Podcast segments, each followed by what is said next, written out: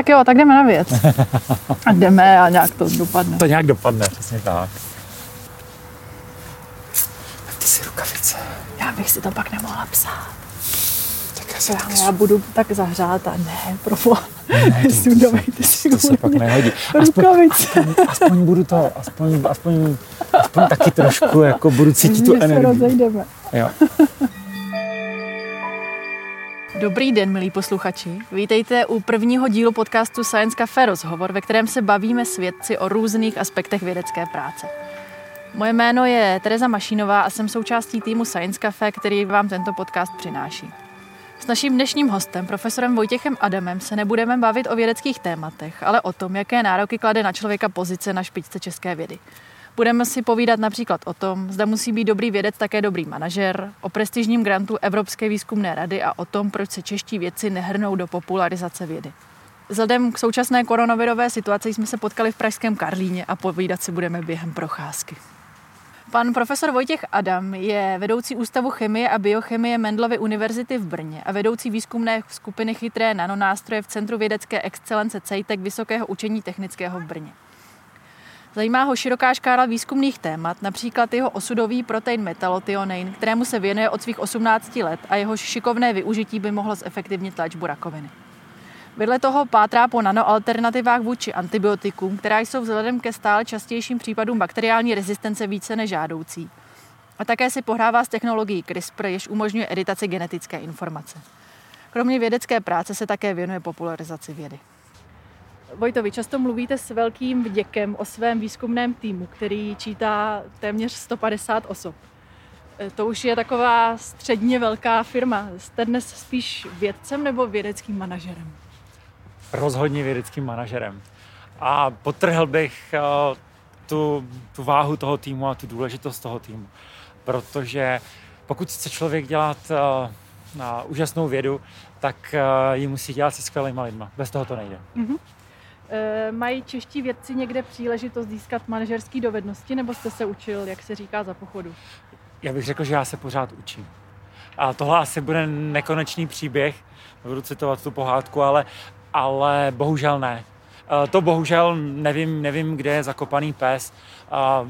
Vlastně stát se vědeckým manažerem je něco, co se po nás eh, v principu vlastně chce a očekává se to, ale nikdo to nikdy nepojmenoval. Protože ve chvíli, kdy má člověk aspoň toho prvního studenta, tak se v principu nějakým manažerem stává, protože začne řídit a dirigovat jednoho člověka, v podstatě mu i mírně umetá cestičku, ovlivňuje život a nikdy nás to nikdo neučil. Bohužel. A je vůbec možné být špičkovým vědcem a nebýt dobrým manažerem? Určitě ano. Já myslím, že všechny kombinace tady těchhle z těch špičkový vědec, špatný manažer, výborný manažer, mizerný vědec, mizerný vědec, mizerný manažer a skvělý vědec, skvělý manažer. Myslím si, že najdeme všechny čtyři, všechny čtyři možnosti najdeme v české vědě a nejenom v české.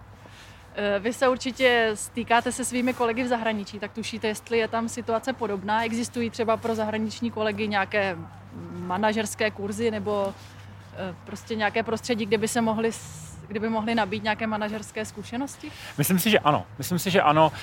Je to takové to nepříjemně propírané téma eh, těch měkkých dovedností, vlastně komunikací v týmu, eh, rozřazování rolí a tak dále. Myslím si, že na západě se na to klade nějaký důraz, ale troufám si říct, že o malinko více tam klade důraz na nějakou tradici. To znamená, je tam prostě člověk, který je šéfem týmu a ten člověk se šéfem týmu nemůže stát, protože by to on sám chtěl, ale protože ho ta západní instituce nějakým způsobem jako šéfa týmu definuje a vidí. A už při tom, když se vlastně stává, tak ten člověk musí vlastně aplikuje sám na sebe, na, je tam výběrové řízení a musí prokázat i tyhle ty dovednosti. Nedílnou součástí toho, že jste vedoucí výzkumné skupiny, je také to, že na tu skupinu scháníte finance. Vy jste jeden z mála českých držitelů prestižního grantu Evropské výzkumné rady. Na, získal jste ho na 1,3 milionu euro a obdržel jste ho na výzkum, který by mohl v budoucnu přispět z efektivnění léčby nádorových onemocnění. Ano. Eh, Ze statistik víme, že i když o tyhle granty žádají jenom ti nejlepší vědci z celého, z celého světa, tak úspěšnost se pohybuje někde kolem 10%. Mohl byste nám popsat, co musí žadatel o tak velký grant splnit, jaká k němu vede cesta? Dlouhá, trnitá, zábavná, zajímavá, úžasná a ještě bych dokázal vymyslet asi nějakých pár přídavných jmén, ale krásně se to sváže s tou vaší předchozí otázkou na ten management. Já možná začnu koncem ERC a to je vlastně ten, ten pohovor, o kterém se tady hovoří. Já jenom drobně to teďka okomentuju, že při tom pohovoru to už není jenom o té skvělé vědě, ale je to taky o nějakých manažerských dovednostech a je to o té schopnosti si stát za svým, za každých okolností. Ale když se vrátím úplně jako na počátek, tak když já jsem začínal s vědou, což už bude dvě desítky let zpátky, tak žádná Evropská výzkumná rada neexistovala, žádné ERC nebylo, to vzniklo až deset let poté. Ale a i přesto, že to vzniklo, tak vlastně s námi o tom nikdy nikdo nemluvil, nikdy neříkal, takhle musí vypadat ten, ten držitel ERC. A musím říct, že třeba západní univerzity dneska přistupují k tomu, že když chtějí mít držitele ERC, protože má nějaký profil, a to je ta otázka, kam se ptáte. Já jenom tak... posluchačům ujasním, že to ERC je právě ten grant Evropské výzkumné rady. Pardon, pardon, ano, to European je grant. European Research Council, myslím. Děkuju moc, to, to, je, to je zkrátka, se kterou člověk si prostě už, už si s ní zvykne žít, teď, teď, eh, teď v tom dobrém i v tom špatném, ale, ale když se k tomu vrátím, tak přesně ono se dá jako uplácat z plastelíny, teď to nemyslím špatně, nějaký vzor toho, jak by měl vypadat držitel právě grantu z Evropské výzkumné rady. A, a, Evrop, a západní univerzity už na tom jako pracují. A když to vezmu k té cestě, tak a, eh, a, člověk musí mít nějaký svůj nápad, svou ideu, které se drží a, a i když občas dělá něco jiného, tak to musí na konci dne dát nějaký celek, proč ty jiné věci dělal. Není to o tom, že se musí člověk věnovat metalotioneinu. Já se celý život nevěnuju jenom tomuhle proteinu. Ale, ale musel jsem vysvětlit, proč jsem se věnoval i jiným věcem. Potom další věc, samozřejmě musí mít člověk za sebou nějaký zajímavý výsledky, na kterých to postaví. Excelentní, musím říct, velmi šílenou ideu, a taky musí být trošičku známý svýmu okolí. Nemůže to být někdo, kdo nikdy nevystrčil paty z České republiky, ale úplně nutně to neznamená, že musíte někde strávit nějakou předem definovanou dobu, 6 měsíců, 2 týdny, 45 let. To tak, to tak není. Je to zase o nějakém jako příběhu.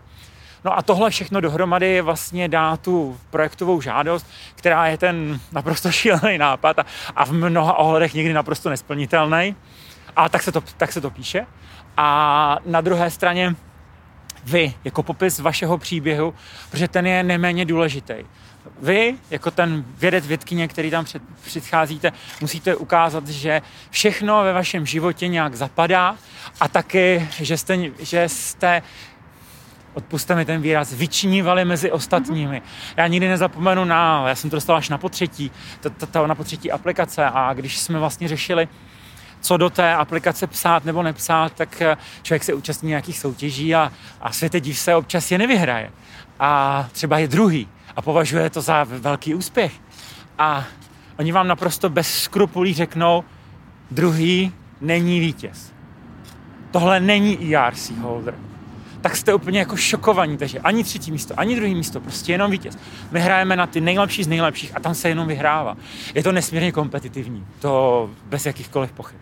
No a pak, když vezmu ten, ten, ten pohovor, tak tam je to opravdu o tom, já jsem za to často kritizován, ale já to rád zopakuju. Já jsem si to tam užil. Já jsem tam přišel, příprava byla příšerná, moje první verze přednášky vypadala tak, že kolega, který IR si měla, hodnotil mě, tak začal tím, a on to řekl, jsme se bavili jako anglicky, on řekl anglicky, všechno je špatně. Neber si to osobně.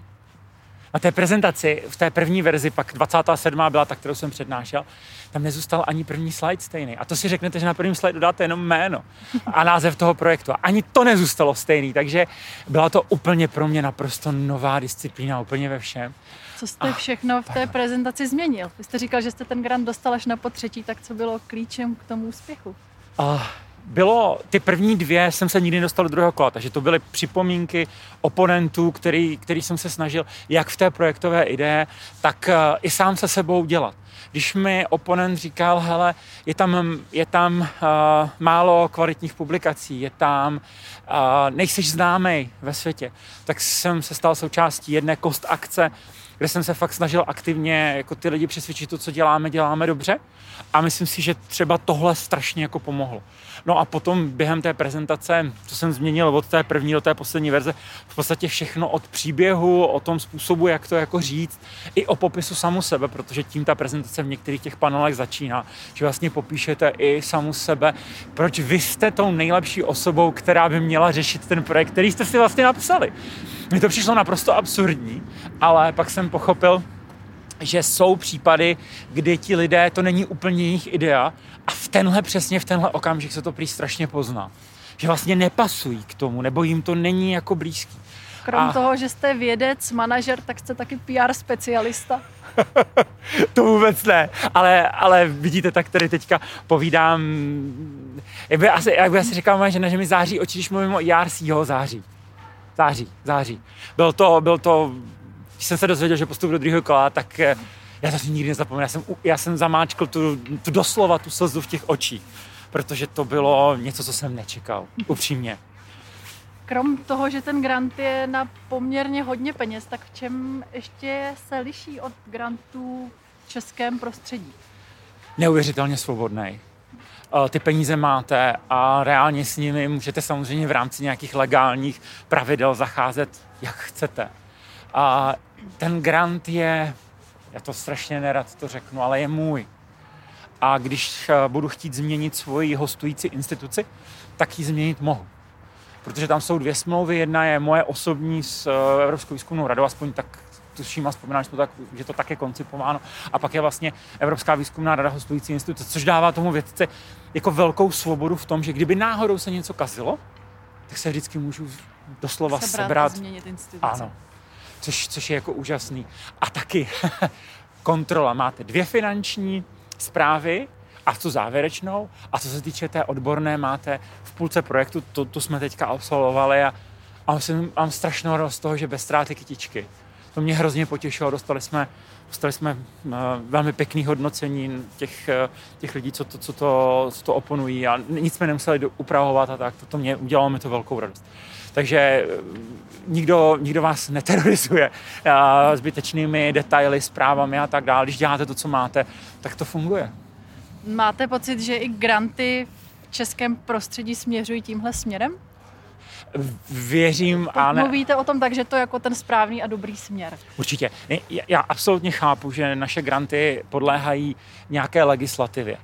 A ta legislativa je, ta potřebuje update, pokud mohu použít ten hezký český výraz, a ti správní lidé se o tom updateu baví. Samozřejmě to trvá, není to tak úplně jednoduchý a já nezávidím všem těm poskytovatelům, protože to vůbec nemají jednoduchý, musí pořád snášet ty naše a někdy oprávněné kritiky na tu přehnanou byrokratizaci.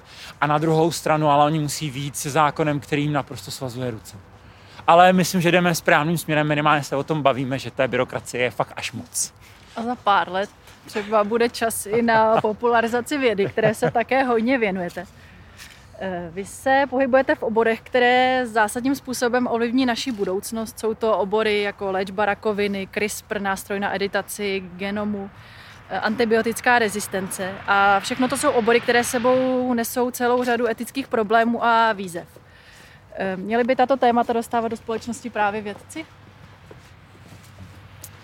To je zatraceně dobrá otázka.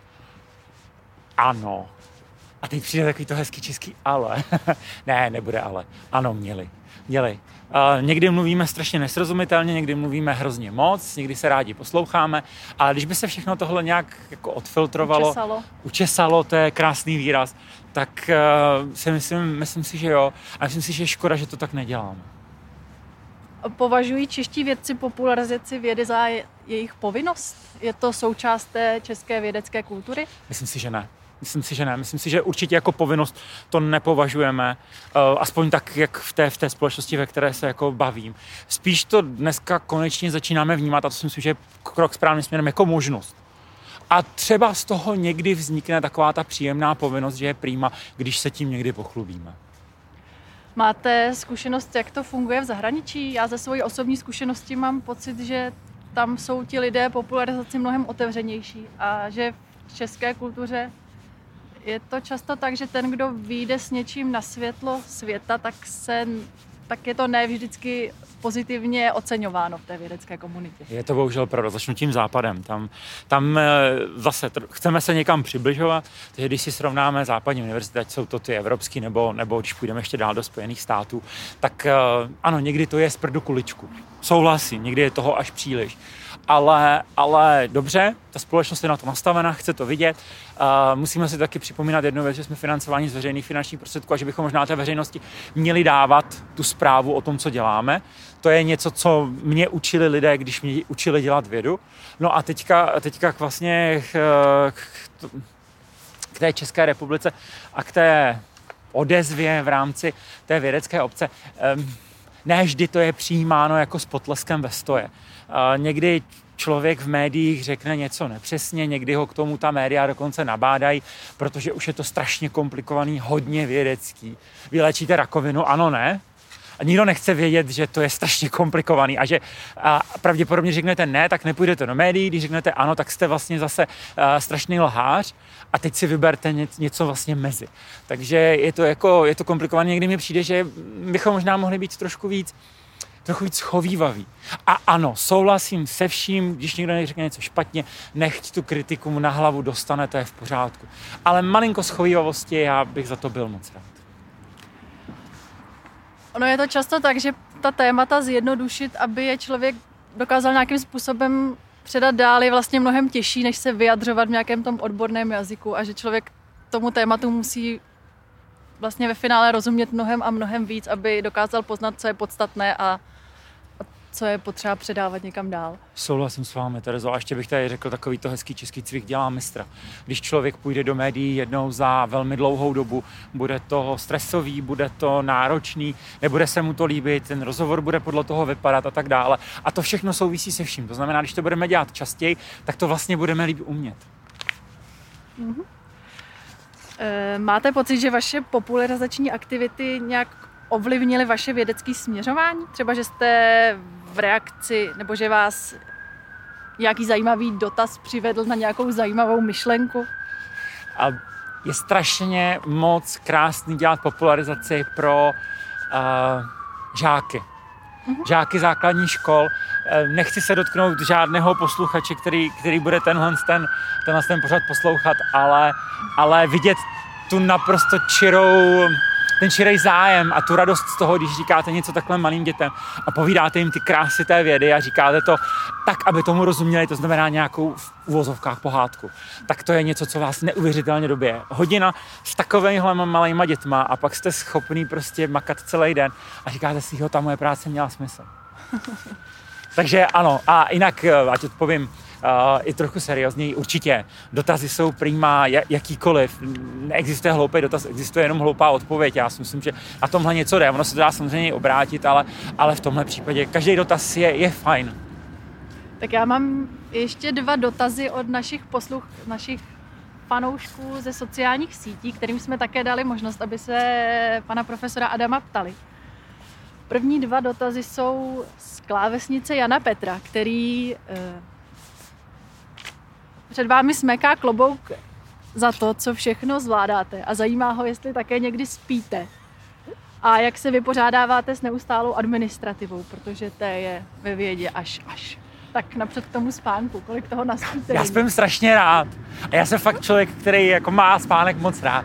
A já se snažím držet něco kolem 7-8 hodin. A samozřejmě umím jako míň, těch 6 hodin je někdy nevyhnutelný, ale pod už se nesnažím mít, tohle už jsem vyrostl, protože pak je ten den strašně neefektivní, musím jako říct. A pro mě je to možná tím, že tu práci rozkládám a, a to teďka, doufám, že neposlouchá moje Pavlínka, je ji rozkládám do těch víkendů a beru si ty odpoledne odpoledne občas a někdy dopoledne a někdy dopoledne i odpoledne a, a tak a sou, soupeříme, reálně spolu soupeříme o čas, kdy už to budu mít hotový. Takže ano, ona už zná, já vím nikdy, ale kdy už skončíš to, co děláš. takže, takže asi takhle. A k té administrativě, administrativa je, je prostě nedílnou součástí velmi naší práce. Je to nesmírně otravná věc A my jsme to vyřešili v naší skupině, že se snažíme vlastně obklopit eh, lidma, kteří nám s tou administrativou pomáhají. A snažíme jako ukazovat oběma stranám, že jsou vlastně důležití, protože když je máme, tak se my můžeme víc věnovat té vědě, kterou děláme. Specializace se tomu říká. A děkuji, ano, ano, ano. A pak tu máme pak tu máme ještě jeden dotaz od správkyně našich sociálních sítí, Štěpánky Mašlárové, která se ptá na takovou manažerskou radu. Co byste doporučil v oblasti řízení lidí? Jestli máte nějaký takový zlatý grál, který byste mohl poradit lidem, kteří, kteří vedou nějaké kolektivy. To se pětkrát hluboce nadechl. To je otázka, která jde strašně na tělo. Co, co poradit k řízení lidí? Jej, Damane, já bych nechtěl být nějaký patetický a jasně, pro mě, já to možná vezmu za sebe. Já jsem vždycky věřil v sílu týmu, ne v sílu jednotlivce. Takže moje takový životní moto je, že spolu změníme svět. A bylo vždycky jsem, jako, vždycky jsem si myslel, že když se lidi natchnou pro nějakou společnou myšlenku, že to jako funguje. Takže bych třeba za sebe bych řekl, že je důležitý mít nějakou myšlenku. My, když jsme začínali před 20 lety, jsme přišli do jedné malé laboratoře a ještě menší kanceláře a dneska, dneska máme tři patra. Tak uh, my, jsme, my jsme chtěli mít ty tři patra. My jsme prostě chtěli, my jsme začínali jako chemici, my jsme chtěli mít svou první buněčnou facilitu, my jsme chtěli mít svůj první experiment na zvířatech, který se stal až sedm let po tom, co jsme si to vysnili. Ale my jsme ten sen prostě měli. A my jsme si ho snili a pořád jsme se pořád jsme si ho říkali, pořád jsme o něm mluvili, říkali, jo, my to děláme přesně proto, ne samozřejmě proto, abychom měli zví, ale že jsme chtěli, chtěli, věděli jsme, co chceme studovat a věděli jsme, že k tomu potřebujeme i to okolí, a tak jsme tak prostě postupně pomaličku to skládali. Měli jsme sen. Tak já šli, si řeknu mít sen. Šli si za ním. To je krásné. a pak jo. máme ještě jeden dotaz od Diana Kalivody, který cituji v původním znění. Jak se máš a kdy zajdeme na pivo? Ježíš Maria. Uh, no. uh, myslím, má se dobře jako vždycky, jak já vždycky říkám rychle, takže se rychle a dobře. A když zajdeme na pivo, ty jo, já nevím, já, já, je. No, teď mám výhodu, teď nemůžeme. Teď, teď to nejde, teď to nejde, teď je to dobrý, teď mám výmluvu. Ne, ale neměl bych se vymlouvat. Ale kdyby jsme, kdybyste mohli, tak... Kdybychom, tak, uh, jak říká jedna moje, uh, moje dobrá kolegyně, zároveň kamarádka, aspoň by to bylo z téhle strany Vánoc. Tak já bych řekl, že by to mělo být z téhle strany Vánoc. Tak, tak Johane, tak snad to bude brzy. Já vám, Vojto, moc děkuji za příjemný rozhovor a děkuji i vám, milí posluchači, že jste se zaposlouchali do našeho nového podcastu Science Café Rozhovor. V neposlední řadě také děkuji našim partnerům, kterými jsou společnost LMC, nakladatelství Akademia, společnost MSD, Slides Life, Lucky Lab a časopis Vesmír. Ve Science Café se snažíme přibližovat osobnosti české vědy a přinášet poznání z různých vědních oborů, nejraději při osobních setkáních po celé republice, které také nahráváme. Více se dozvíte na našich webových stránkách www.sciencecafe.cz a pokud se vám naše činnost líbí, tak budeme rádi, pokud nás podpoříte na platformě darujme.cz.